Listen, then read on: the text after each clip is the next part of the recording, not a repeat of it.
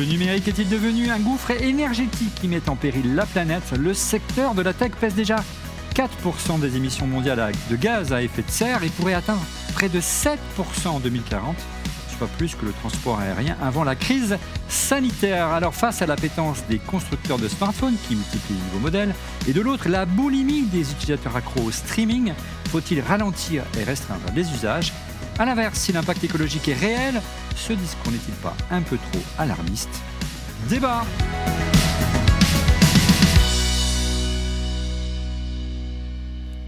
Et bonjour à toutes et à tous. Vous regardez, on refait la tech. Euh, très heureux de vous retrouver pour notre débat tech mensuel, hein, ici installé dans nos studios au village Baïsia à Paris, qui réunit comme euh, chaque mois la fine fleur de la, de la presse couvrant le domaine des technologies en France. Nos grandes voix de la tech, a commencé par Marjorie Paillon de France 24 et School TV. Bonjour Marjorie. Bonjour, bonjour à toi, à, tout le monde d'ailleurs. À nos côtés, j'ai beaucoup de chance. Elsa Bombaron du Figaro. Euh, Bonjour, bonjour tout le monde. Qui m'en veut parce que je vous raconterai un jour. Et à tes côtés, une nouvelle tête dans On refait la tech. Sébastien Coinon du nouveau podcast Tech 45. Tu nous parles un peu de ton podcast, euh, Sébastien? Olivier, moi je sais pourquoi Elsa euh, te, la gueule, mais j'y ai rien, promis. tu peux, hein, tu peux balancer. J'ai eu un blanc pendant quelques secondes, j'arrivais plus à dire son prénom. Écoute, bon, mon podcast en deux mots, Olivier, euh, j'ai lancé il y a un peu plus d'un an, été 21, mais bon, ça reste très récent, tu vois, pour moi. J'ai fait une cinquantaine d'épisodes et en gros, je reçois chaque semaine un, un entrepreneur, une entrepreneur, parce qu'il y en a de plus en plus, de la French Tech. Et ça dure 45 minutes, d'où le nom. Et on retrouve ça sur toutes les plateformes de podcast. Bien sûr, les meilleurs.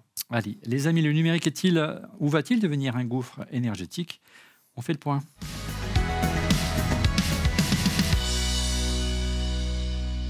Se pose. Le numérique est-il devenu ou va-t-il devenir un gouffre énergétique Depuis plusieurs années déjà, hein, de nombreuses voix s'élèvent pour pointer du doigt l'impact de la pollution euh, numérique.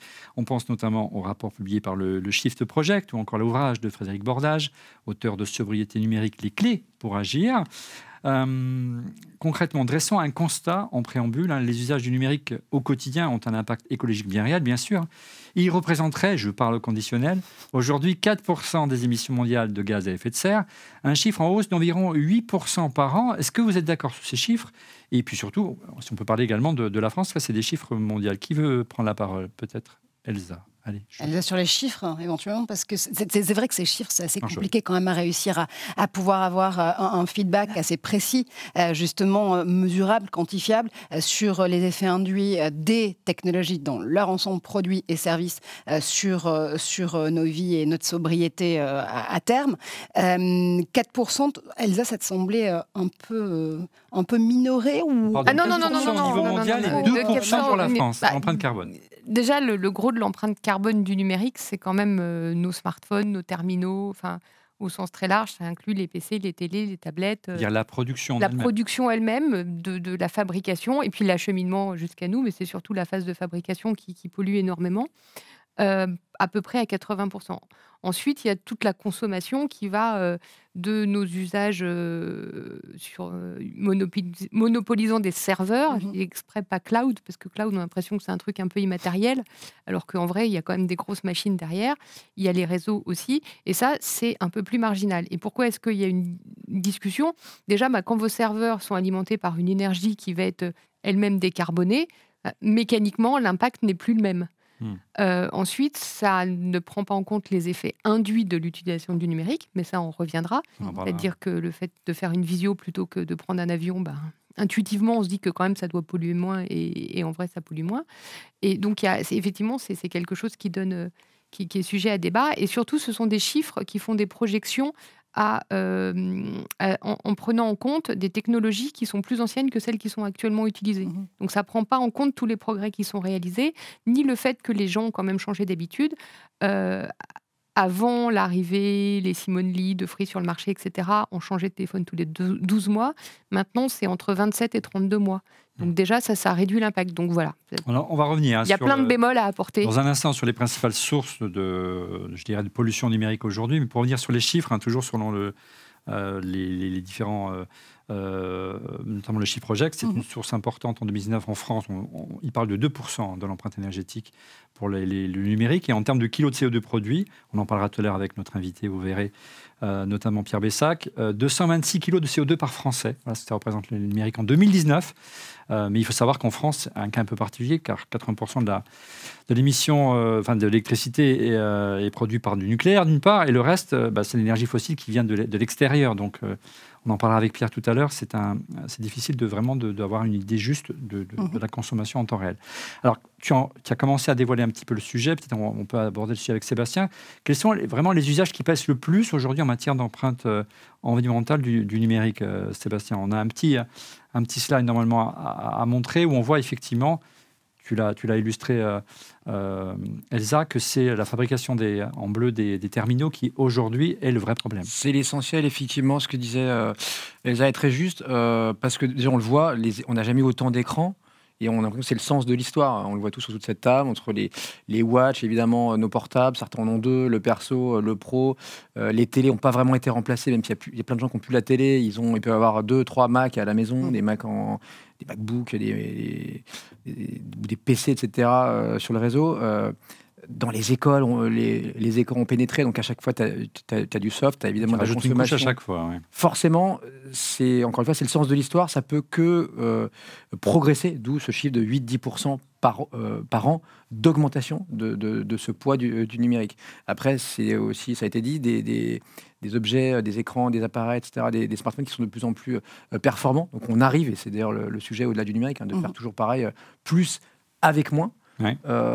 Et que, en fait, limite, le, B2C, là, avec tous nos écrans, nos montres, etc., sur nous, c'est même pas l'essentiel. C'est-à-dire que dans, dans l'entreprise, dans le B2B, cette présence de, du numérique va ne faire que s'accroître. Mais L'avantage, c'est que c'est quand même pour gagner en productivité. Donc, euh, mine de rien, euh, Alors, on a un objectif euh, derrière. On a vu, Sébastien, brièvement dans le, dans le slide tout à l'heure qu'il y avait effectivement les terminaux qui avaient une grande part, mais il pointé du doigt également, il y avait la, les usages de l'Internet en général. Hein. voilà, aujourd'hui, on ne conseille pas de binge-watcher sur, sur Netflix, on en est arrivé là. on conseille maintenant de, supprimer ces, emails, sinon on est des, euh, euh, des, tueurs euh, potentiels de la planète, j'exagère bien sûr. Et puis pointer du doigt peut-être Elsa Marjorie, ce sont les data centers qui, a fortiori, consomment beaucoup d'énergie aujourd'hui. Alors, il y a data center et data center, hein, parce que tous n'utilisent pas les mêmes technologies. Et on a des nouvelles générations de data center qui arrivent. Et là, on peut faire un petit cocorico, parce qu'on a quand même deux champions en France pour le prix d'un, parce qu'on a OVH Cloud d'un côté et Scaleway qui appartient à Iliad de l'autre, qui, chacun avec des technologies différentes, arrive à faire en sorte que ce que consomme le data center, ça soit essentiellement déjà pour faire tourner les serveurs et pas pour rafraîchir les serveurs. Est-ce que tu peux resituer pour ceux qui connaissent Alors, un data center, c'est ce qu'on voit là, c'est une espèce. Pourquoi ça consomme autant d'énergie bah, quand, les solutions vous, quand vous êtes euh, chez vous avec un ordinateur, vous, entendez souvent le de la du disque dur qui tourne et du ventilo aussi. Et ça, ça illustre parfaitement que un, un PC euh, ça consomme de l'énergie quand ça fonctionne. Et un data center, bah, c'est euh, schématiquement hein, plein, plein, plein, plein, plein de ah, PC qui fonctionnent en même temps et qui sont utilisés pas uniquement pour stocker des données, mais aussi pour en fait travailler. Quand on va en du calcul, quoi, en clair. Mais pas que du, enfin, du calcul, oui, mais c'est euh, quand on dit du calcul, on a l'impression que c'est toujours des trucs très très compliqués. En fait, un data center, c'est mobilisé quand vous êtes dans une entreprise et que vous enregistrez un document sur OneDrive, et ben ça mobilise des capacités dans un data center. C'est aussi bête que ça. Quand, euh, un document, il peut être copié une fois, deux fois, trois, fois, quatre, fois. Pour être redondant, pour assurer qu'on ne le, perde pas. Même chose pour les photos qu'on va stocker euh, en ligne parce qu'on a envie de les retrouver facilement sur son smartphone, sur son PC, sur son Mac, etc. Tout ça, c'est dans des data centers. Donc, quand on dit puissance de calcul, c'est pas forcément pour envoyer des fusées sur la Lune. Enfin, c'est vraiment mm. du quotidien. Et donc, tout ça ça, ça, ça, consomme, ça consomme de l'énergie. Et ça, on consomme de plus en plus parce que comme on stocke et on utilise de plus en plus ces services en ligne dans le cloud, eh bien, il faut construire plus de data centers. Donc, ça a aussi une emprise euh, exponentielle.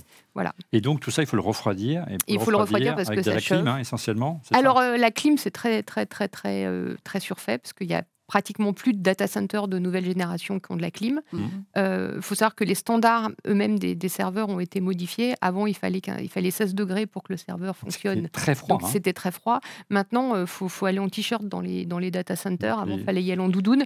C'est entre 26 et 32 degrés. Donc, il y a Chez nous, il n'y a plus de clim. On va, on, va, on, va y parler. On va en parler. Alors, ce n'était pas dans le, dans le schéma, mais mhm. c'est dans l'imaginaire collectif également que une source de gabegie énergétique également, c'est les crypto-monnaies. Est-ce qu'on mhm. peut dire un, un petit mot hein, sur le minage qui nécessite beaucoup de, bah, puissance Pour le coup, on en revient aussi à la, façon dont, Elsa, tu expliques le changement aussi de génération des data centers.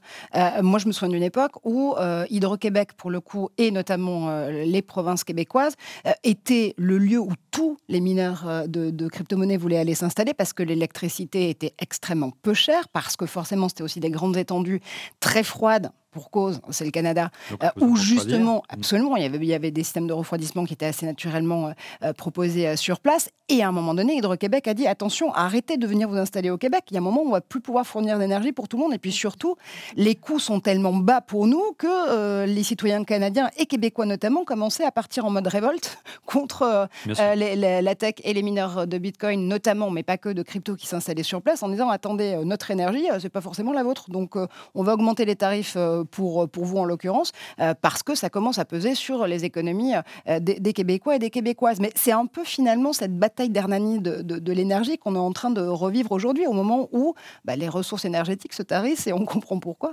euh, surtout, surtout en ce moment. Euh, est-ce que les nouvelles générations justement euh, de serveurs, de data centers vont permettre aussi d'avoir moins recours à une énergie de façon massive, en tout cas de l'électricité de façon massive pour les refroidir? Oui, c'est une certitude. Après, au-delà du minage, il y a aussi le fait de se dire que dans un moment où on est rentré dans des valeurs crypto euh, qui sont en train de, partir euh, un peu dans tous les sens. Est-ce qu'on a aussi des possesseurs de crypto qui vont avoir envie de faire autant confiance à ces valeurs-là euh, qu'avant? Et est-ce que finalement ça ne permet pas de remettre un peu de rationalité à la fois dans nos usages tech et à la fois dans nos portefeuilles crypto? Euh, Sébastien, pour conclure sur les crypto-monnaies, euh, le Frédéric Bordage est très critique envers l'usage des crypto-monnaies. Il donne des, chiffres de consommation qui, sont assez affolants, hein, si, tu veux les donner. Il y a eu, ouais, il y a eu d'énormes efforts. Enfin, pour euh, reboucler une seconde sur les, ce que disait Marjorie sur les data centers, en France, on a cité ouais, Scaleway, enfin, Scaleway Iliad et puis OVH, mais les, les, jeux américains qui sont malheureusement pour nous beaucoup plus gros sont quand même, enfin, on, déjà entamé ce chantier depuis des années et sont euh, en direction, pour pas dire parfois déjà carbone neutral, mhm. sur euh, beaucoup de sites, euh, grâce à de la compensation CO2 à l'ancienne, ou sinon carrément, tu vois, des, des, fermes solaires, etc., qui font qu'aujourd'hui, ils pèsent beaucoup moins. Il y a encore plein de trucs à faire, mais le mouvement est déjà entamé. Après, si, si on fait n'importe quoi, notamment parfois, hein, pas tout le temps, mais avec la crypto, bah, les efforts que tu fais d'un côté, si c'est pour derrière pour gaspiller, c'est un jeu à somme nulle. crypto, tu regardes la, la chaîne Ether, euh, là, il y a eu énormément d'efforts, on consomme beaucoup moins. Sur le Bitcoin, je pense qu'il y a encore malheureusement pas mm. beaucoup de, progrès. Et sur quantité de cryptos qui sont dans la pure spéculation, des coquilles vides qui mm. servent à rien, parce qu'il y a des milliers de, de cryptos aujourd'hui on se demande franchement à quoi ça sert. Heureusement, il y a beaucoup moins de spéculation aujourd'hui et je pense que les, transactions, les volumes se sont effondrés, mais il y a encore très très peu d'applications concrètes en B2B. Je ne parle pas, pas du, mhm. du, B2C, donc pour l'instant, il y a beaucoup de gaspillage et pas beaucoup d'utilité. Mais la vraie question sur Ether, par exemple, quand Vitalik Buterin, il y a quelques semaines, fait cette annonce sur OK, on va pouvoir rationaliser euh, mhm. l'énergie qu'on utilise sur une chaîne euh, Ethereum, euh, sur une blockchain Ethereum, pourquoi est-ce qu'on n'y a pas pensé avant, si c'était si simple de le faire? Bah, C'est parce que c'était compliqué. Tout simplement. Oui. Pourquoi faire ça quand on peut Non, non, la, technologie euh, qui est déployée pour permettre de réaliser ces économies mhm. est beaucoup plus compliquée que celle qui a été utilisée avant. Donc il fallait du temps pour pouvoir réussir. Il faut l'innovation, mais on en parlera. Est-ce qu'il faut ralentir l'innovation, notamment en conclusion de cette émission Donc crypto-monnaie, si on en croit euh, euh, l'ouvrage de Frédéric Bordage, ça représenterait un volume colossal de 143 TWh. Hein. Ça fait quoi ça? Oui, ça fait, ça fait quoi 143 TWh C'est l'équivalent de 12 stades de France. Ça, oh. Non, je déconne. Plus de 14,3 milliards de, de kilowattheures. Si je, je, je, parle sous le contrôle de. Euh, voilà, c'est l'équivalent de la consommation énergétique de, l'énergétique de la Pologne. Voilà, bah, là, ça me parle. Voilà. Euh, c'est trop. C'est beaucoup. C'est pas mal. Alors, en tout cas, ce qui inquiète le plus aujourd'hui, c'est c'est non seulement le, la part que prend de manière plus importante cette consommation énergétique de la tech, mais c'est plutôt les projections qui se veulent assez euh, alarmiste. 7%, euh, on l'a dit en préambule de cette émission, euh, Elsa, en 2040, c'est 24 millions de tonnes de CO2. Et c'est, on l'a dit toujours dans le, en préambule, autant que le transport aérien. Là, c'est du concret. Là, encore une fois, 15% euh, d'électricité produite sur la Terre. Est-ce que, alors, est-ce qu'encore une fois, il y a un problème de méthode et on n'est pas tous d'accord sur le curseur à positionner pour calculer Comment on arrive à calculer que dans, 20 bah, ans, on va consommer. On prend une projection simple. On se dit aujourd'hui, on est à 6%. Euh, on sait par exemple que la consommation, alors j'ai le chiffre pour la France, euh, moyenne de données en mobilité, c'est-à-dire quand vous regardez votre Internet ou de YouTube sur, euh, via votre téléphone, c'est plus 40% par an. Et puis on l'applique à plein de marchés, et puis on dit, bah voilà, en 2040, on sera là. Mais ça ne prend pas en compte le produit, les progrès. Tout ce qui est mis en œuvre pour que justement cette adjonction d'usage, ben, quand, quand, on ajoute un giga, on n'ajoute pas forcément l'équivalent en, consommation énergétique, mmh, plus on avance, plus ça baisse. Donc c'est pour ça que c'est un petit peu, euh, enfin c'est beaucoup contestable même, je, euh, ça, se discute. Et puis il y a d'autres, il y a d'autres technologies qui arrivent qui sont très très intéressantes. On parlera peut-être du stockage sur ADN tout à l'heure, euh, où là on consomme plus rien en fait. Ouais, mais c'est vraiment le futur. Bah, c'est le futur. 2040, c'est pas, pas le passé non plus. 60% hein. de l'empreinte, enfin l'empreinte environnemental, c'est dur à dire, du numérique pourrait bondir de 60% d'ici à 2040. Donc effectivement, ça c'est une étude de, 2020 commandée par le, euh, le Sénat. Donc nous sommes tous d'accord en tout cas que le constat que l'industrie du numérique et ses usages ont un impact non négligeable sur l'environnement. En revanche, les projections, on n'est pas tous d'accord, vous l'avez compris, sur les usages futurs. Hein, ça ne fait pas l'unanimité. On en parle avec Pierre Bessac, c'est la rubrique Interview.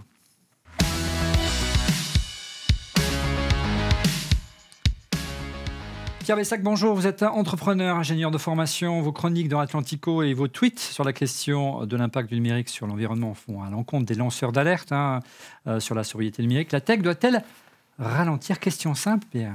Bonjour à vous. Bonjour, Merci pour votre invitation. Alors, la tech doit-elle ralentir euh, En fait, euh, on, parle, on parle tout le temps d'exponentiels qui font peur dans la tech. Euh, en fait, c'est l'histoire de la tech, finalement, l'exponentiel. Ça fait 40 ans, même enfin, des décennies qu'on a des, des, développements exponentiels des capacités de la tech. On a des usages qui sont transférés vers la tech, donc des récupérations d'usages qui la font, la font croître en fait.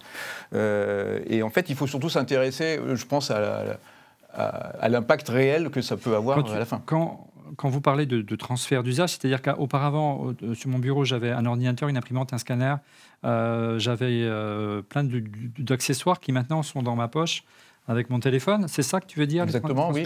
Bah, on a plus de bibliothèque peut-être. On a plus de fax, on a presque, on a encore des livres, euh, mais on n'a plus d'appareils photo pratiquement, on n'a plus, de caméscope. voilà, euh, tous ces appareils sont intégrés, deviennent, enfin toutes ces technologies sont numérisées et deviennent des données. en fait.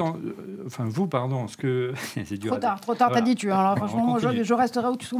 toi, ton argument, c'est de dire à partir très bien pour pour quantifier et reconnaître qu'il y a un impact du numérique, mais il faut quantifier aussi ce que permet en termes de d'économie a permis la, digitalisation de tous ces usages, en gros, c'est ça? Alors déjà, oui, il y a ça, l'aspect euh, externalité positive, si on peut dire. Euh, c'est une chose. D'une part, donc il y a les transferts, il y a les nouvelles, euh, les nouvelles possibilités que ça nous offre, qui sont aussi considérables. Et il y a aussi le fait d'avoir une approche raisonnée sur les impacts réels, c'est-à-dire essayer de comprendre à la fois les ordres de grandeur et les causalités. Euh, c'est-à-dire, euh, typiquement, quand on nous dit 1 euh, gigaoctet, ça émet tant de CO2, c'est pas comme ça que, c'est calculé. On calcule l'impact total de tel, dans tel périmètre, donc ça peut être les data centers, ça peut être l'infrastructure mobile, et on divise ça par la quantité d'usage. Euh, donc ça donne ce qu'on appelle le modèle attributif, c'est-à-dire on va, euh, en gros, c'est le syndic d'immeuble qui va euh, déposer au tantième les, charges, mais ça ne signifie pas que si on fait un giga de plus ou qu'on on envoie un email de plus, ça va avoir l'impact l'impact donné. Donc toi, si je comprends bien, on reste sur le tutoiement et c'est mieux, mieux, pour soi. tu n'es pas d'accord sur, les, sur la méthodologie, hein, on, l'a déjà mis en, en exergue tout à l'heure. Et tu, vas même très fort hein, dans, ton, approche, dans tes, rubriques. Tu parles de tes chroniques, tu parles carrément d'arnaque intellectuelle? Euh, oui, parce qu'en en fait, ce modèle attributif, donc qui permet de dire euh, en moyenne un abonné mobile va consommer telle énergie ou un, un, gigaoctet ou un film en stream va euh, dépenser telle, telle énergie également. Euh, on nous le présente comme une actionnable par nous, c'est-à-dire en sobriété numérique. C'est-à-dire qu'on devrait nous ralentir en termes d'usage. Voilà, c'est-à-dire qu'on nous dit en gros, bah, si tu te retiens d'émettre un gigaoctet sur le réseau téléphonique, tu vas faire l'économie correspondante. Mais c'est pas vrai, parce que la causalité ne fonctionne pas comme ça. Et même, on peut même arguer que ça fonctionne de manière inverse, parce que vu la façon dont c'est évalué par le modèle attributif, ça veut dire qu'en fait, plus on, consomme, plus on utilise le réseau, plus on, le rentabilise. Donc plus on va euh, transférer du gigaoctet et plus euh, l'impact par utilisateur va être faible puisque ça, ne va pas faire euh, exploser. C'est ce qu'on constate sur les données, hein, d'ailleurs les données des opérateurs mobiles. la, croissance exponentielle du volume de données ne se traduit pas par une croissance exponentielle de, la consommation énergétique. Parce qu'en fait, on construit un réseau et ce réseau, il, conçoit 1 million ou 10 millions, ça, les variations ne sont pas de 1 à 10 en fait. En gros, oui. Enfin, l'inducteur principal, disons, c'est pas le volume de données, c'est plutôt euh, la couverture géographique. Enfin, on a des. Allumé, pas allumé, quoi. Voilà. Bah, N'hésitez pas à réagir en plateau si vous voulez, des questions, vous voulez bah, poser des questions à Eric, à, Eric, à, Pierre. Moi, c'est machin. Euh, c'est ça depuis le début. On a un petit prenant aujourd'hui. Bah, J'ai besoin de fiches. Moi, j'aime bien ça. C'est un petit peu la métaphore de l'autoroute. En fait, une fois qu'on a construit une autoroute une voiture ou 100 000 voitures qui passent, l'impact de l'autoroute, hein, je ne parle pas de la, des voitures, de, reste le même sur euh, l'environnement. Bah, un réseau télécom, c'est à peu près la même chose. Mhm. Euh, et c'est d'ailleurs le problème des opérateurs télécoms. C'est pour ça qu'ils se battent tous pour essayer d'avoir le plus d'abonnés possible. C'est que c'est une industrie de coûts fixes. C'est-à-dire qu'il faut payer le réseau, le construire, le faire fonctionner. Et après, euh, ils vont commencer à gagner de l'argent à partir du moment où il y aura beaucoup de gens qui utilisent leur réseau. C'est-à-dire que ça leur coûte la même chose. Et si ça leur coûte la même chose, c'est que ça dépense à peu près la même chose. C'est-à-dire que le coût marginal, l'opérateur, le, petit en plus, ça va pas leur coûter une fortune. Mmh. Je vois que tu me regardes, euh, Olivier. Avec insistance. J'aime pas le consensus, donc je vais quand même euh, au moins l'avocat du diable avec Pierre. c'est vrai que tu as raison, l'impact n'est pas exponentiel. tout ce que tu as dit avant sur la productivité, etc., oui, je, je bois tes paroles. Sur l'impact, en revanche, euh, c'est vrai que c'est quand même, ça semble contre-intuitif où on est tous là à se dire tiens comment euh, comment réduire euh, notre consommation et notamment énergétique puisqu'il n'y a pas de raison. Enfin, doublement et, donc du numérique, voilà, c'est dans l'actu et malheureusement c'est parti pour durer. je parle surtout contre Elsa, mais on, consomme une dizaine de, gigas tous sur nos smartphones, enfin en tout cas via nos via nos abonnements mobiles. En, en, data, évidemment pas en voix, etc. Mais et t'as encore les os. Ce matin, je me réveillais à la radio, j'écoute encore la radio, je suis du siècle dernier. J'entendais une pub, tu vois, pour un forfait d'un opérateur qu'on ne citera pas, qui proposait, je crois, 200 ou 250 gigas, mais ça sert absolument à rien. Enfin, qui consomme ça aujourd'hui? Pas grand monde, peut-être 0,03% des abonnés. Donc pourquoi, tu vois, nous engager et, même, on en parlera aussi, mais sur les constructeurs, tu vois, tu as, des, appareils qui peuvent mettre 1 euh, Tera, 2 Tera, euh, qui s'améliorent aussi évidemment dans la définition, notamment tu parlais des, photos et des vidéos. Donc tout ça pèse de plus en plus lourd, va après dans nos fameux data centers. Donc on est encouragé quand même à faire mm-hmm. toujours plus. Est-ce que c'est pas quand même contre le sens de l'histoire là? Alors, bah, sur le, je ne sais pas si c'est contre le sens de l'histoire, mais sur la téléphonie mobile notamment, effectivement, un, opérateur qui annonce des, des, quantités de données aussi faramineuses euh, espère probablement qu'on ne va pas les utiliser. Oui. Mais ce n'est pas tellement une question de consommation énergétique. C'est du marketing alors C'est bah, du marketing, et puis voilà, c'est d'une sorte de, de, surbooking, si on peut dire. Voilà, euh, euh, ça n'aurait pas vraiment de sens. Et d'ailleurs, le, le, problème du réseau mobile, ce n'est pas, pas tant la consommation énergétique que la saturation du spectre hertzien, qui, pas, qui est beaucoup plus limitée que celle, celui de la fibre optique, par exemple. Mais pour emboîter le pas justement euh, à, Sébastien, euh, la question c'est aussi de se dire, à un moment où on nous entraîne et on nous accompagne pour avoir une consommation plus raisonnable et, raisonnée euh, du numérique, que tant, en termes de, temps d'écran passé sur les, sur, de temps passé sur les écrans que de volume de, de data et d'informations envoyées par mail interposé, par exemple envoyer 25 fois le même email avec la même pièce one, ça ne sert strictement à rien à un moment donné. Est-ce que tu ne dis pas quand même que euh, euh, il y, a là aussi une contre-productivité entre la façon dont on doit, ou on devrait en tout cas, euh, être des consommateurs du numérique un peu plus éco-responsables, et les, chiffres et, les bases justement chiffrées que tu annonces. Bah, je pense qu'il faut distinguer les deux en fait, parce que le, alors oui, d'accord pour un usage raisonné, c'est effectivement c'est pas la peine de blinder les boîtes euh, de mail avec n'importe quoi ou de, passer des heures sur, sur son téléphone, mais euh, à mon sens c'est plus un problème euh, organisationnel, sociétal, euh, et c'est pas vraiment un problème environnemental. Je trouve pas très, enfin ça me paraît pas très logique ni, ni très, comment dire, très étayé de le présenter sous mmh. forme de la question environnementale en fait. Par exemple l'éco-conception euh, des sites, qui est un, grand, le grand sujet d'aujourd'hui. Euh, on, va, on va réduire la, taille de la, photo du PDG ou des, choses comme ça. Euh, en fait, c'est, un, ça a un intérêt d'un point de vue utilisabilité des sites, c'est-à-dire ça va donner des sites qui se chargent plus vite, qui fonctionnent mieux sur un vieux téléphone. Donc ça a un impact environnemental à ce titre-là, mais euh, ça n'a pas d'impact en, termes de volume de données. L'impact va être euh, non mesurable. Pierre, euh, on, en parlait quand on préparait cette émission, quand je t'ai appelé pour, pour t'inviter. Au-delà, on est tous d'accord sur la nécessité de réduire la voilure, mais tu le disais bien Marjorie, pour d'autres raisons qui sont peut-être simplement le temps consacré aux écrans. On sait qu'on on s'interroge beaucoup, euh, notamment chez les plus jeunes, du temps passé sur les écrans. Donc oui, il faut réduire, mais pas forcément pour des raisons environnementales. C'est dur à dire. Tout à fait. Voilà, c'est un peu comme tous les comportements compulsifs. En fait, euh, il faut éviter les excès. Voilà. Et dernier point, on en parlait tout à l'heure avec, euh, avec Elsa, c'est le, poids que représenteraient les centres de données. On, parle pour les années futures d'info-obésité, carrément, le terme est fort, hein, de, la part des, lanceurs d'alerte. Euh, le volume des données mondiales doublerait tous les trois ans. 90% des données mondiales ont été créées au cours des deux dernières années. Avec l'accroissement des données stockées, les émissions de ces centres pourraient grimper, les centres de données, de 86% d'ici 2040. Donc euh, la consommation électrique pourrait tripler pour les centres de données. Les gains d'efficacité énergétique, on peut en parler. Qu'est-ce que tu en penses de ça? Tu es d'accord avec la vision d'Elsa tout à l'heure? Qu'on faisait des progrès, qu'on a besoin de moins, de, moins refroidir qu'auparavant? Alors euh, oui, on fait des progrès en refroidissement. Bah, ce qu'il faut comprendre aussi, c'est que l'essentiel de l'énergie consommée dans le, dans le numérique, en fait, elle ressort sous forme de chaleur. En fait. La chaleur, c'est un effet de bord non désiré du fonctionnement du numérique, c'est l'effet Joule en gros. Et euh, donc on aimerait bien s'en débarrasser. Et les électroniciens, euh, c'est leur, leur, préoccupation majeure, parce que ça empêche d'avoir des ordinateurs plus puissants, en fait. parce que la chaleur, on ne peut pas. mettre un ventilateur, c'est déjà une galère dans un matériel qu'on fabrique. donc en fait, il y a il y a un boulot historique au niveau électronique pour se débarrasser de la chaleur et pour optimiser les climatisations. Euh, alors après, euh, je me méfie aussi des études prospectives parce que c'est assez facile de mettre X% dans une feuille Excel et puis de, d'avoir une exponentielle. Euh, et y a, donc il faut aussi comprendre les causalités, c'est-à-dire le, le progrès technologique existe, ça c'est clair. On ne peut pas forcément toujours l'anticiper et il y a certaines certaines lois, enfin, des choses comme la loi de Moore, qui ont tendance un peu peut-être à se tasser. Enfin, oui, même à disparaître aujourd'hui. Euh, disparaître, oui, je ne sais pas, mais il n'y a pas consensus là-dessus, disons. Euh, donc il y a des progrès certains, il y a des perspectives qui sont peut-être un peu, euh, un peu hardies, et ce qui serait peut-être intéressant, c'est de voir ce que disaient les prospectives d'il y a 5 ou 10 ans par rapport à ce qui s'est réalisé mmh. en termes d'explosion, parce que je pense qu'on a tendance un petit peu à, à noircir le tableau, oui.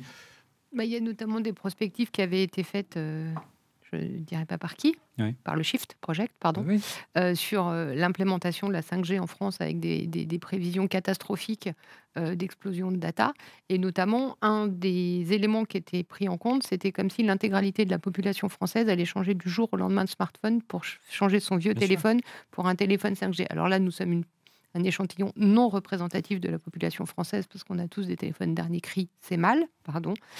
Euh, mais euh, si on prend un spectre, pardon, non. Si on prend, si on prend un, moi, moi j'ai un téléphone 5G, mais bizarrement la 5G passe pas. Donc non, mais si on, a, si on prend un spectre plus global, euh, les gens ne se sont pas massivement rués euh, dans les boutiques pour prendre. Et donc voilà, l'explosion attendue, elle n'a pas eu lieu. Mmh. L'explosion des usages n'a pas eu lieu. Et il y a aussi des technologies euh, responsables qui existent. Alors je suis pas hyper fan euh, des, des, GAFA, mais quand ils font un truc de bien, faut le dire. Notamment Netflix n'envoie pas sur un, téléphone portable un stream, enfin un flux en, en 4K ils envoient un flux en haute définition et c'est déjà superbe joli à regarder. Et nos startups, Elsa, ont aussi une solution, tu vois, des, des back market et consorts qui vont donner une deuxième, une troisième. C'est une place de marché, Black Market. On se disputera un autre jour sur Black Market. T'as raison, c'est une marketplace. bah, Yes Yes, tu vois, qui est beaucoup ah, plus petit, reconditionneur français, qui source en France euh, nos, nos, vieux, vieux, téléphones, entre guillemets, leur donne une, nouvelle, vie, et te les revend en France. Donc en plus, mais, il y, a une vraie question sur le reconditionné, si on parle là-dessus, les amis, euh, parce qu'il y a aussi reconditionné et reconditionné.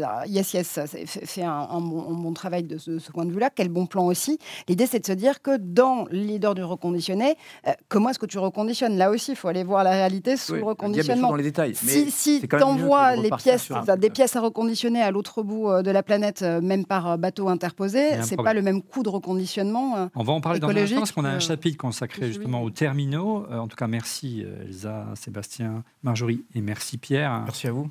pour d'être venu jusqu'à nous pour nous parler de, et donner ton point de vue que je trouve très intéressant. Un autre point qui ne fait pas débat, c'est justement, tu l'as dit, le poids des terminaux, la vase des nouveaux modèles qui se renouvellent chaque année, quand ce n'est pas tous les six mois, tous issus d'Asie du Sud-Est, pardon, qui pèsent à eux seuls 86% de l'empreinte énergétique du numérique. On en parle après la rubrique Tendance Green Tech.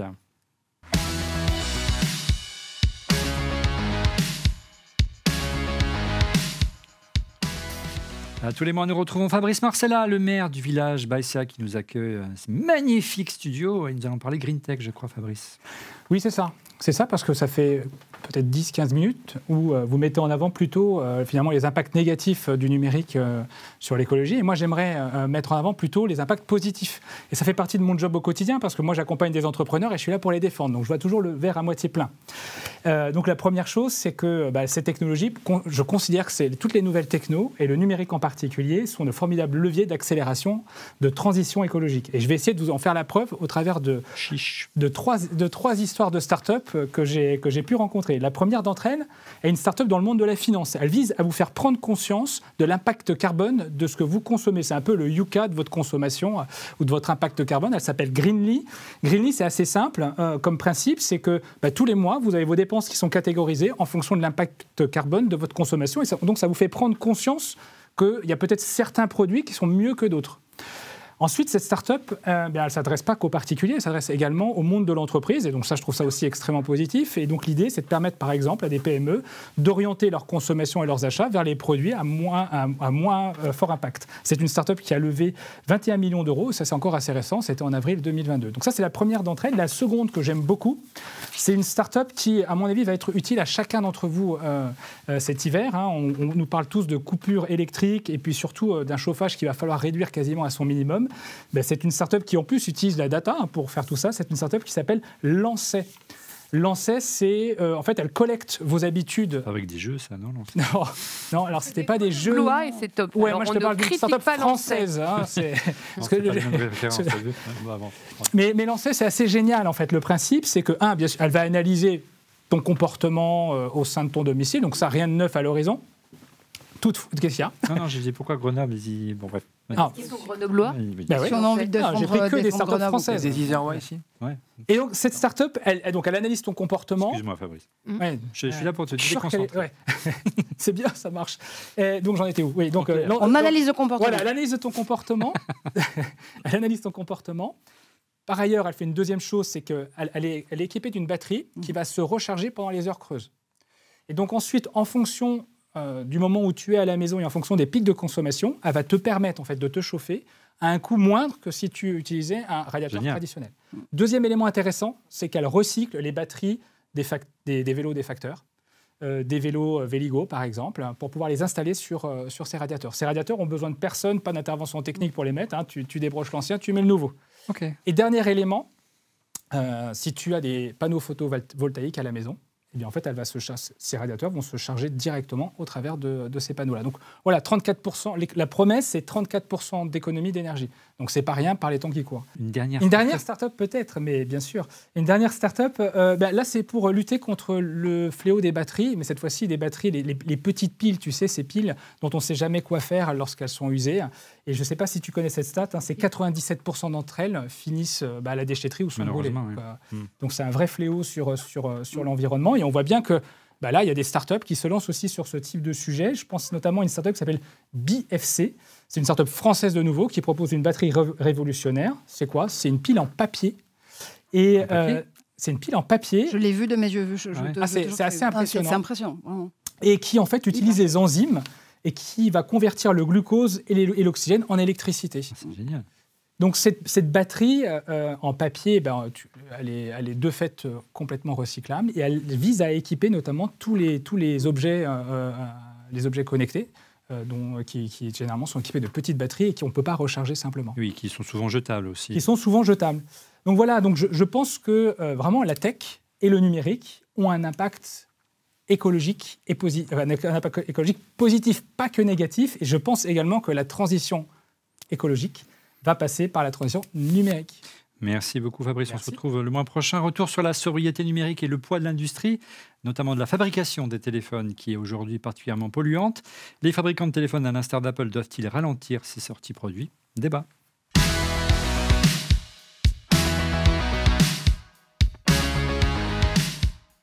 Alors, nous l'avons dit, les premiers impacts du numérique, c'est la fabrication des terminaux, 80% hein, contre 20% des usages. Pour euh, paraphraser Frédéric Bordage, le numérique n'est pas rien sans les minerais.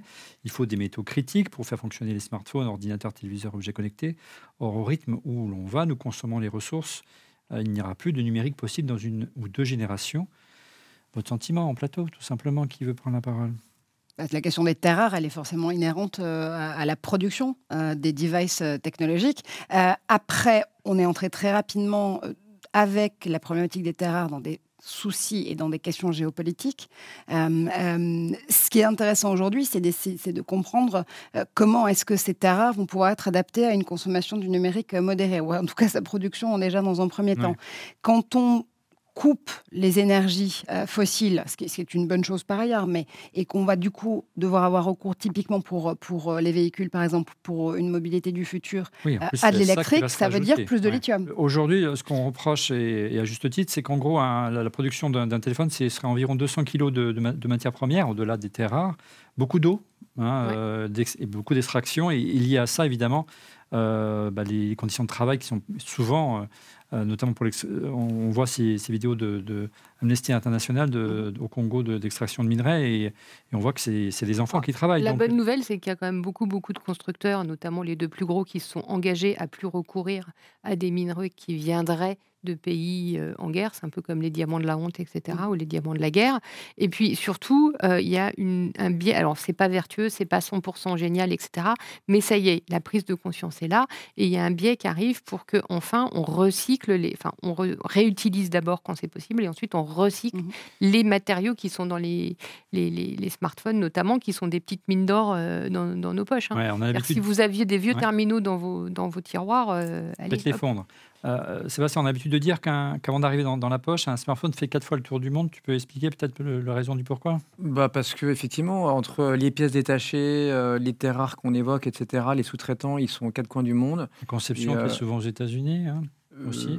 conception. le côté d'Apple ou de Samsung, ouais, c'est la Corée. Ça, ça, arrive, ça arrive, mais c'est quand même, ça reste beaucoup en Asie du Sud-Est. mais avec tous les sous-traitants, les cargos, etc., ça peut faire euh, effectivement, et surtout si tu finis par aller sur un, reconditionnement in fine, plusieurs fois le tour de la, tête, de, la Terre. Moi, si tu veux, il n'y a, pas de, repas gratuit, comme on dit en économie, c'est-à-dire que, tu vois, comme euh, dans l'essence, quand tu dois faire la queue dans enfin, chez Total, quand il n'y a pas de pénurie ou, quand il y a une pénurie, euh, au, bout du bout, c'est pareil pour l'électronique, le numérique tu as euh, bah, du cobalt. On voyait des, images que tu projetais euh, il y a un instant. C'est rarement euh, dans des pays riches et c'est rarement dans des pays démocratiques. Et parfois, on cumule les deux. Et donc, il y a, enfin, tu vois, la face cachée de, tout ça n'est pas très jolie. Donc, même si Apple, Samsung, leurs sous-traitants s'engagent, tu vois, 15 ans après, j'en sais rien, la fast fashion, les H&M, etc., au Bangladesh, à faire en les conditions de travail. Oui, mais si tu veux, tout est lié. Enfin, évidemment, et on peut pas euh, se voir la face en disant non, mais bon, moi, mon truc, il est propre, euh, j'ai rien fait, j'y suis pour rien. Il faut tout regarder. Et donc, euh, les solutions que tu évoquais tout ça avec Fabrice, tu vois, sur le, la low-tech ou des choses. Enfin, encore une fois, l'énergie qu'on va pas consommer, ça sera la meilleure. Donc, mm, mm. Samsung, pas dans les smartphones, mais sur les télés, est en train de supprimer, ou si c'est pas déjà fait, la petite pile que tu mets dans ta télécommande. Et il faut que les piles, effectivement, disparaissent. Ouais, avec le solaire, avec, ce que tu veux. Demain, ça sera des petits modules, tu vois, qui choperont les, les ondes radio de ton, de ton routeur, etc.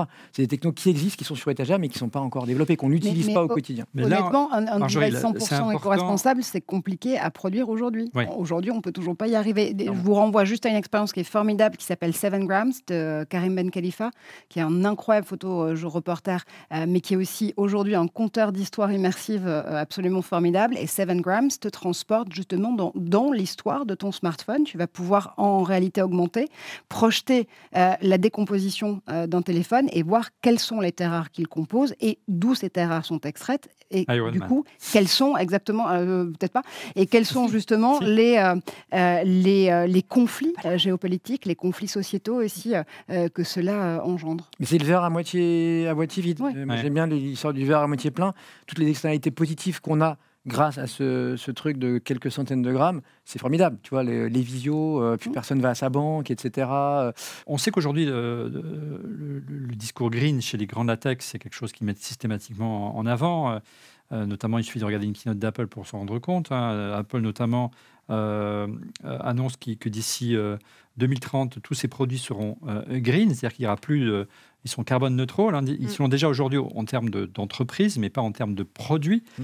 Euh, et d'un autre côté, euh, on le illustrait dans le, dans le sommaire, on a une frénésie de sortie de produits de plus en plus. Est-ce qu'il n'y a pas un problème de curseur hein, dans ce domaine-là? Il, y, a clairement un antagonisme entre euh, la rapidité euh, du marketing et euh, du time to market pour pouvoir renouveler son, son appareil de façon contrôlée. Mais Elda, tu le disais tout à l'heure, ou je ne sais plus si c'est Sébastien qui, qui, apportait aussi des chiffres, où finalement il y a un taux de renouvellement des appareils électroniques et notamment des smartphones qui s'allonge d'année en année. Les gars, deux ans, deux ans et demi. Donc en fait, ils peuvent en sortir un tous les six mois. C'est pas très très grave. C'est pas très grave. La galerie, mais, mais ce qui est intéressant, c'est aussi de voir qu'aujourd'hui, tu vas avoir des mouvements justement euh, euh, d'usagers euh, et citoyens et citoyennes de la tech qui se disent ok halte là ça commence à, ressembler à une espèce de course et de fuite en avant que, de renouveler aussi fréquemment ces appareils. Est-ce qu'il ne vaudrait pas mieux les garder plus longtemps voir si on peut les fixer à la marge avec du reconditionné et, ce mmh. type de comportement là donc ce qui est intéressant et de toutes les façons ces modifications en matière de, de marché elles viennent essentiellement par euh, les utilisateurs et les utilisatrices qui, à un moment donné, disent ras-le-bol, non, on veut plus racheter euh, les appareils que vous nous proposez. Euh, et alors, c'est un peu la, métaphore tarte à la crème hein, du consommateur, mais, mais c'est réellement ce qui est en train de se produire, en tout cas, depuis une dizaine d'années, où on a vu des, des, utilisateurs et utilisatrices, et on s'inclut dedans, hein, du numérique, mmh. en devenir de plus en plus citoyens, citoyennes, militants et militantes. Mmh. Moi, je voudrais quand même ajouter juste un petit truc, mmh. c'est que je vais, je vais défendre Apple. Désolé. Euh, voilà, c'est il sort. D'accord, il y a un produit qui sort tous les ans, mais la durée de vie d'un iPhone, elle peut être très très longue. Mmh Et la coutume, c'est un petit peu, bah, quand je me sers plus de mon iPhone, je le passe à mon, à mon, fils, à ma fille, à mon ado, à un petit cousin, etc. Donc c'est des téléphones qui peuvent être utilisés longtemps. Je le revends sur le les mises à jour, ou je le mets dans le programme de recyclage d'Apple par ailleurs. Et, les, euh, les mises à jour vont sur plusieurs générations. Et je pense que le vrai, le, vrai problème, ça vient de tous des petits devices. Alors, euh, bah, je balance un Xiaomi qui a moment sortait un nouveau téléphone par mois, un nouveau modèle, c'était complètement frénétique. Et ça, et avec des téléphones qui n'avaient pas des durées de vie délirantes et avec des mises à jour qui tenaient sur 12 mois. Et mmh. là, c'est problématique parce que là, on est dans l'obsolescence. Mmh.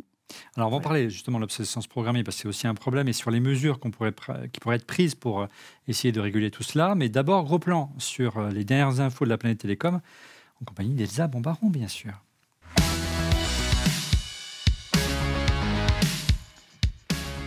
La veille télécom tous les mois avec Elsa, c'est toutes les infos que toi tu as retenues. Qu'est-ce que tu nous as réservé cette semaine autour de la planète télécom? Alors, je, vais retenir quelque chose qui fait un peu de, de, de vieille technologie, de nouvelle technologie et de sobriété, c'est-à-dire l'arrêt du cuivre en France. C'est-à-dire que Orange, qui est le seul propriétaire euh, du réseau cuivre en France, puisqu'il en a gentiment hérité de France Télécom. J'arrive. C'est le réseau téléphonique. qui hein. sert à faire fonctionner chez vous aujourd'hui la DSL et hier les anciens téléphones qui faisaient Allo avec les cadrans pour les plus vieux d'entre nous. Mmh, et euh, voilà, ça te rappelle des choses. Mais je sais. Euh, la jeune classe ne sait pas de quoi, de quoi on parle.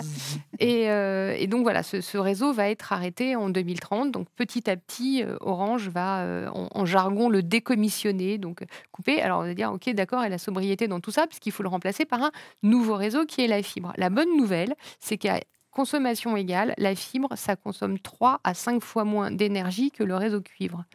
Et c'est-à-dire que ce passage de la technologie cuivre ADSL à la fibre, ça devrait avoir un impact quand même très positif, avec en plus des meilleurs débits, euh, on ne va pas s'en priver, des connexions plus stables, des échanges plus faciles à la fois montant et descendant d'informations. Donc on peut plus envoyer de fichiers qu'en recevoir avec le fibre, puisqu'il y a une symétrie différente.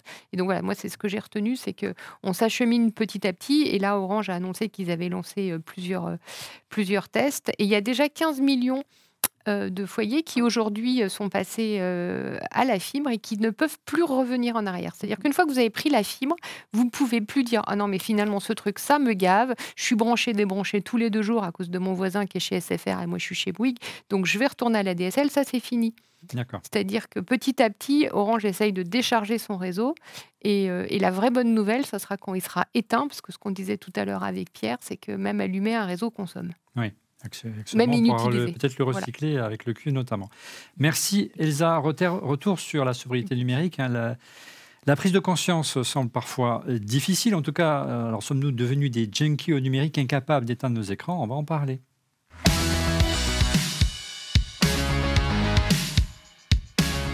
Junkie au numérique, c'est un peu mon portrait robot. Hein. C'est vrai qu'on a des réactions tous, euh, des réactions tous un peu épidermiques. Nous qui vivons, baignons dans la tech au quotidien, on le reconnaît bien qu'on nous dit qu'il faut euh, restreindre les usages, c'est notre cam, le numérique aujourd'hui. Hein. Euh, on sait qu'aujourd'hui, seulement, selon un sondage Odexa, seulement 70% des Français ignorent le concept de, sobriété numérique, euh, alors qu'ils sont 86% à déclarer leur faire attention à limiter leur impact environnemental au quotidien. Alors, est-ce que vous considérez que aussi, nous aussi, on exagère, nous aussi, bien sûr, on veut protéger notre petit kiff numérique et que nous sommes aujourd'hui d'un décrottable junkie au numérique incapable de, de ranger leur smartphone bah, je pense, il y a, pardon, je il y, a un problème de prise de conscience, c'est ce qu'on disait tout à l'heure avec l'idée de cloud. De déni quand même. Non, mais on dit informatique dans les nuages, on dit cloud. Enfin, les gens, ils ont l'impression que c'est magique, que ça marche par l'opération du Saint-Esprit. T'as pas forcément conscience que quand tu allumes ton téléphone, et eh ben, ça va avoir un effet domino sur un réseau télécom, sur euh, des serveurs à distance, etc. Il y a, il y a un problème de connaissance aussi, c'est-à-dire qu'on a euh, Enfin, moi, j'ai des ados. Euh, le tronc commun, il n'y a plus de science. Hein. Euh, donc, mmh. c'est-à-dire qu'on va dans un monde de gens qui croient que ça marche euh, en agitant des plumes. Bah non, ça ne fonctionne pas comme ça. voilà, il faudrait remettre un peu de maths et un peu de science pour que les gens comprennent que l'électricité, la fée électricité, comme on disait au 19e siècle, bah, en vrai, c'est de l'industrie. Et que les télécoms et que le numérique, ça a beau être diffus, ça reste une industrie avec euh, ben, des impacts, euh, autant d'impacts euh, que peut avoir une voiture. Ah, mais tu as absolument raison. Et sobriété bien ordonnée commence par soi-même en, l'occurrence. Donc il faut faire de la pédagogie, comme tu le fais là, ici, dans cette émission, Elsa. Il faut aussi réexpliquer concrètement, peut-être aussi dans l'enseignement en technologie au collège, qui est, bien ancré maintenant depuis plusieurs, plusieurs saisons scolaires, leur, mais qui, n'est pas peut-être suffisamment concrète. je suis d'accord avec toi. Quand je vois les, yeux qui tournent dans tous les sens, je, suis mille fois d'accord avec toi. En, Comment il y a deux ans, ma fille a eu en technologie euh, comment fonctionne une disquette. Mhm. C'est dire que le c'est intéressant. Euh, j'en avais même plus à lui montrer. Ils sont hein. à la page. non, mais vraiment, comment est-ce que justement, hein. comment est-ce qu'on redonne justement euh, du, concret à tout ça? Comment est-ce que,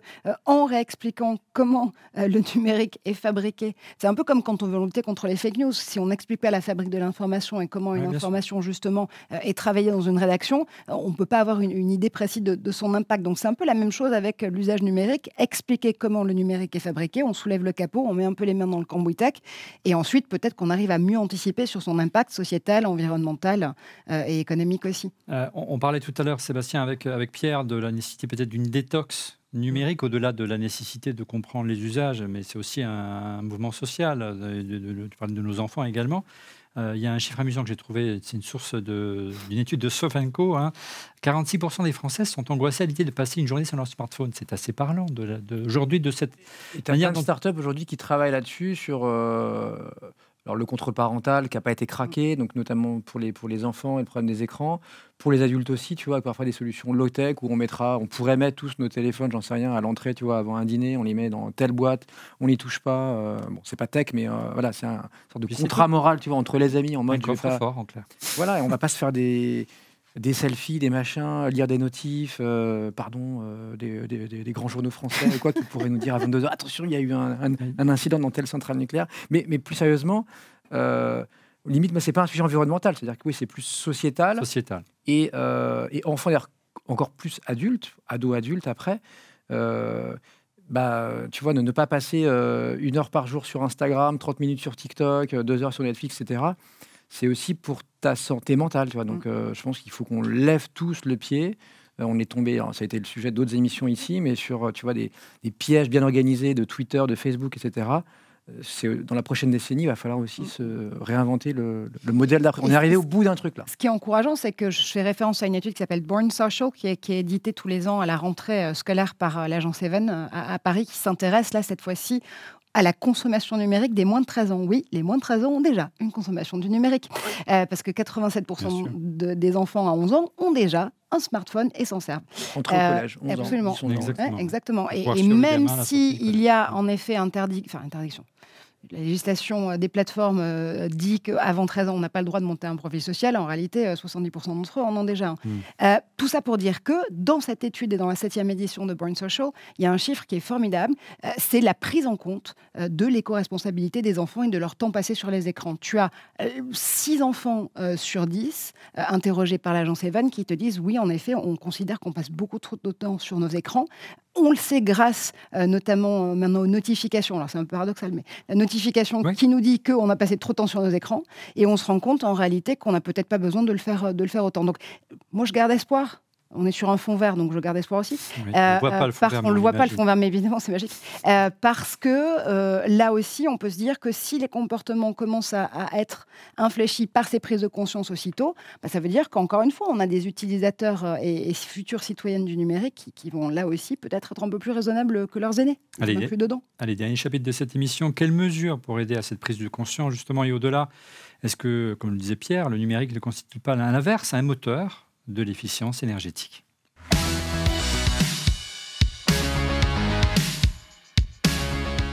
Alors, il y a pas mal de mesures qui ont été prises au niveau euh, national pour restreindre l'usage euh, du numérique, hein, voire euh, européen, on en, parlera, on en mhm. parlait tout à l'heure.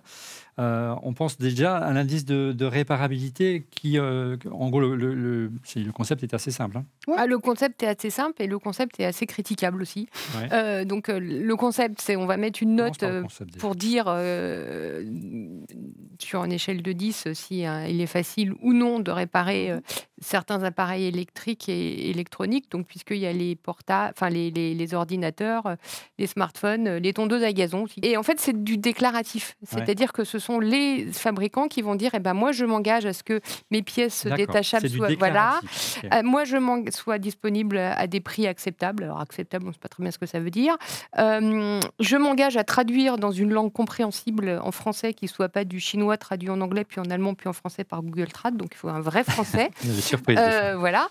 Sur et donc et, l'engagement final c'est si jamais vous avez envie vous chez vous d'avoir le matos vous pourrez réparer vous-même votre téléphone. On a raison d'y croire. Bon là-dedans ça fait des notes. Moi, je suis super, super euh, dubitative ou qu'on n'aurait pas compris sur cet indice, mais c'est un bon début de se dire que éventuellement, quand votre téléphone est cassé, vous ne le jetez pas à la poubelle, vous allez le faire réparer. On fait, on fait de la pub, allez chez Save. Qui est français et qui fait du local. Donc, indice de réparabilité, tu es, tu es euh, perplexe, mais c'est vrai que c'est une manière aussi peut-être de contraindre les constructeurs à rendre plus facile la réparation de leur, euh, téléphone et donc augmenter, ou leur ordinateur, augmenter la durée de vie. On parle aussi d'indices de, de, durabilité, voire carrément de délit d'obsolescence. C'est vrai, on y va vraiment pour, vers, vers ça? Alors, il y, a eu beaucoup de réflexions sur euh, l'obsolescence programmée, euh, notamment euh, sous la si je dis pas de bêtises, à l'époque de Ségolène Royal, qui s'intéressait de très très près à cette question-là, mais pas que. Aujourd'hui, l'idée, c'est de se dire que oui, en effet, tout ce qui a eu une obsolescence induite par euh, la conception euh, du produit, euh, forcément, et est, voué à, disparaître. Même, même, faire entrer dans la tête des industriels que programmer la mort de, l'appareil qu'on est en train d'acheter, c'est mal. Oui, alors pour eux, c'est vachement bien en termes en termes d'économie et de renouvellement des produits. Jusque-là, tout va bien. on avait compris la démarche. Mais ce qui est, je pense que c'est là aussi plus une question d'éducation des consommateurs en réalité euh, qu'une sonnette d'alarme tirée euh, chez, les, chez les industriels. D'accord. Moi je, moi, je crois, pardon Olivier, mais beaucoup quand même à la loi du marché en l'occurrence là-dessus. Là-dessus, j'ai jamais trop cru à l'obsolescence programmée. On en parle. J'ai pas l'impression qu'on en parle beaucoup ailleurs qu'en France. D'ailleurs, on en parle beaucoup moins aujourd'hui.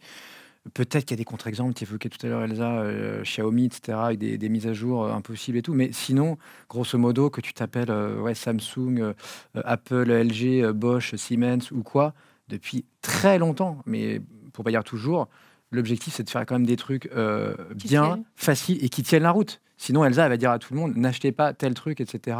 Elle va le dire à sa famille, à ses amis, à ses lecteurs demain, et, et plus personne n'achètera. Donc en fait, je pense que encore une fois, il y a eu des contre-exemples, mais personne n'a aucun intérêt. L'exemple de la bonne durabilité qui, a bâti toute sa notoriété dessus, moi j'adore, c'est en électroménager, c'est l'allemand 1000. Alors je n'ai jamais su si on prononçait 1000. Non, je suis comme toi, bah, je voulais le citer, mais pareil, je suis comme toi, je sais jamais. Et pourtant, j'en ai chez moi.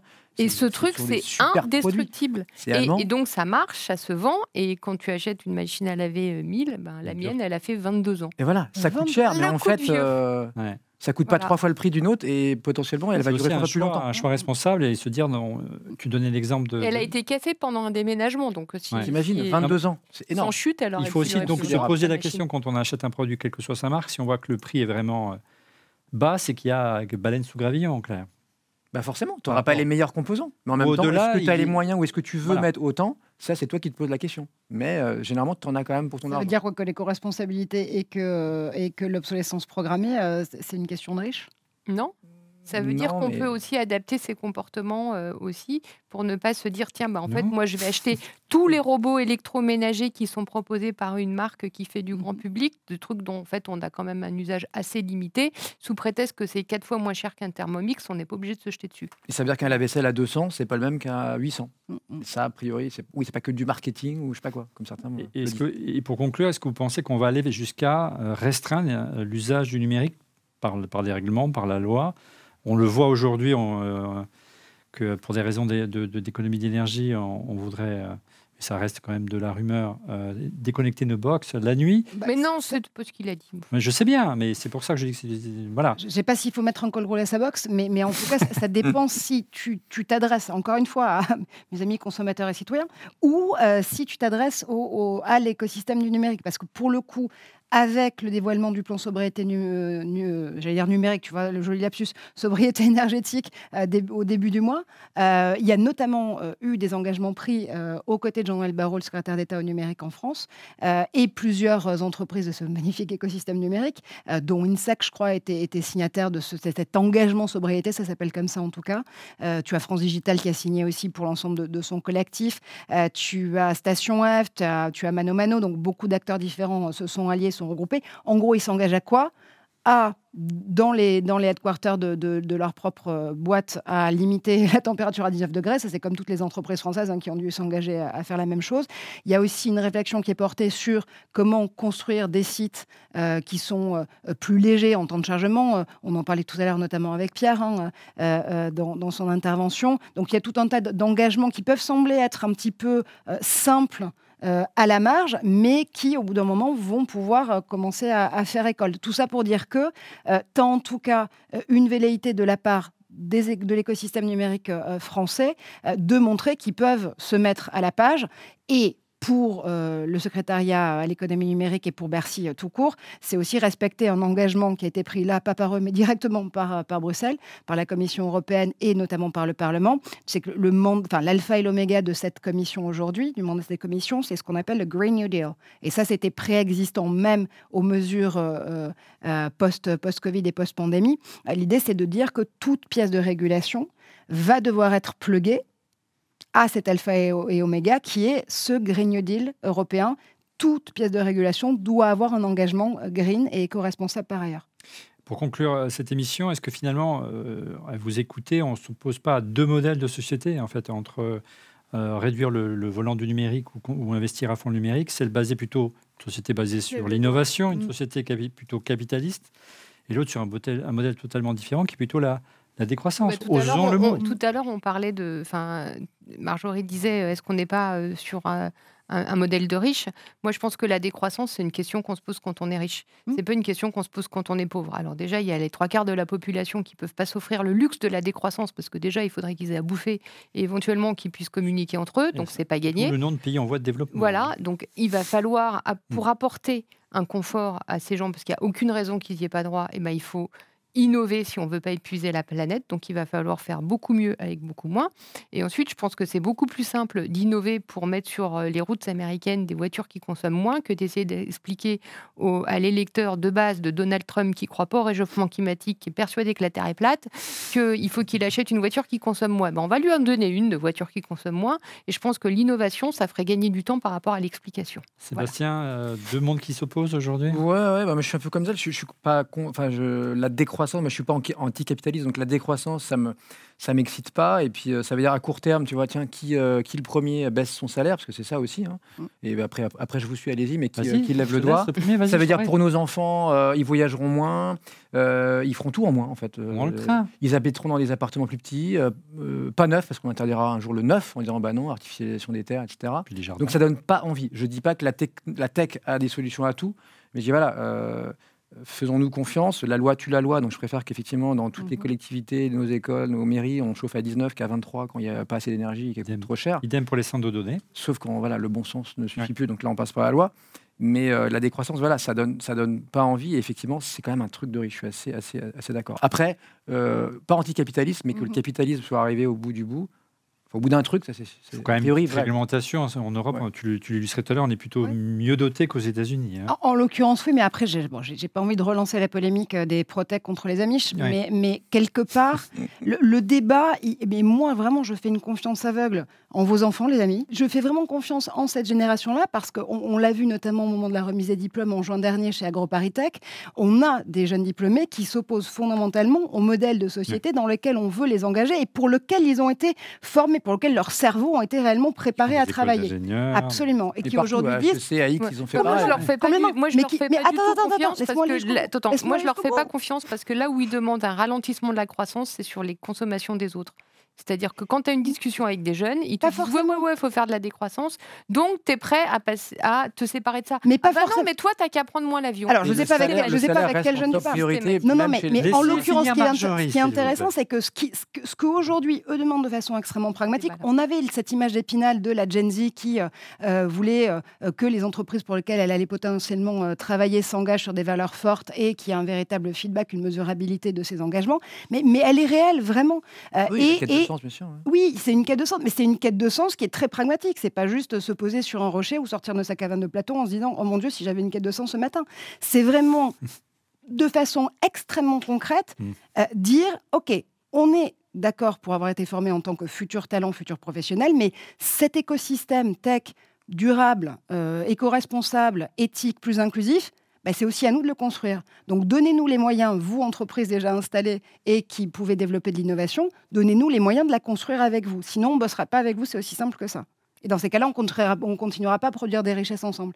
C'est aussi, c'est assez simple en réalité mmh. comme réflexion. Euh, et moi, j'ai foi. C'est plutôt sain, en tout cas, comme, comme attitude, plutôt que sortir d'un moule et d'avoir des réflexes plutôt conditionnés. Vous savez quoi C'est la fin de cet épisode de, Refait la Tech. Merci de l'avoir suivi. Je pense qu'on aura l'occasion de revenir dans quelques mois sur ce, sur ce sujet passionnant. Je vous donne rendez-vous dès le mois prochain pour une prochaine émission. Et n'oubliez pas, hein, nous avons lancé le Club ERLM. C'est une formule premium et payante de la chaîne.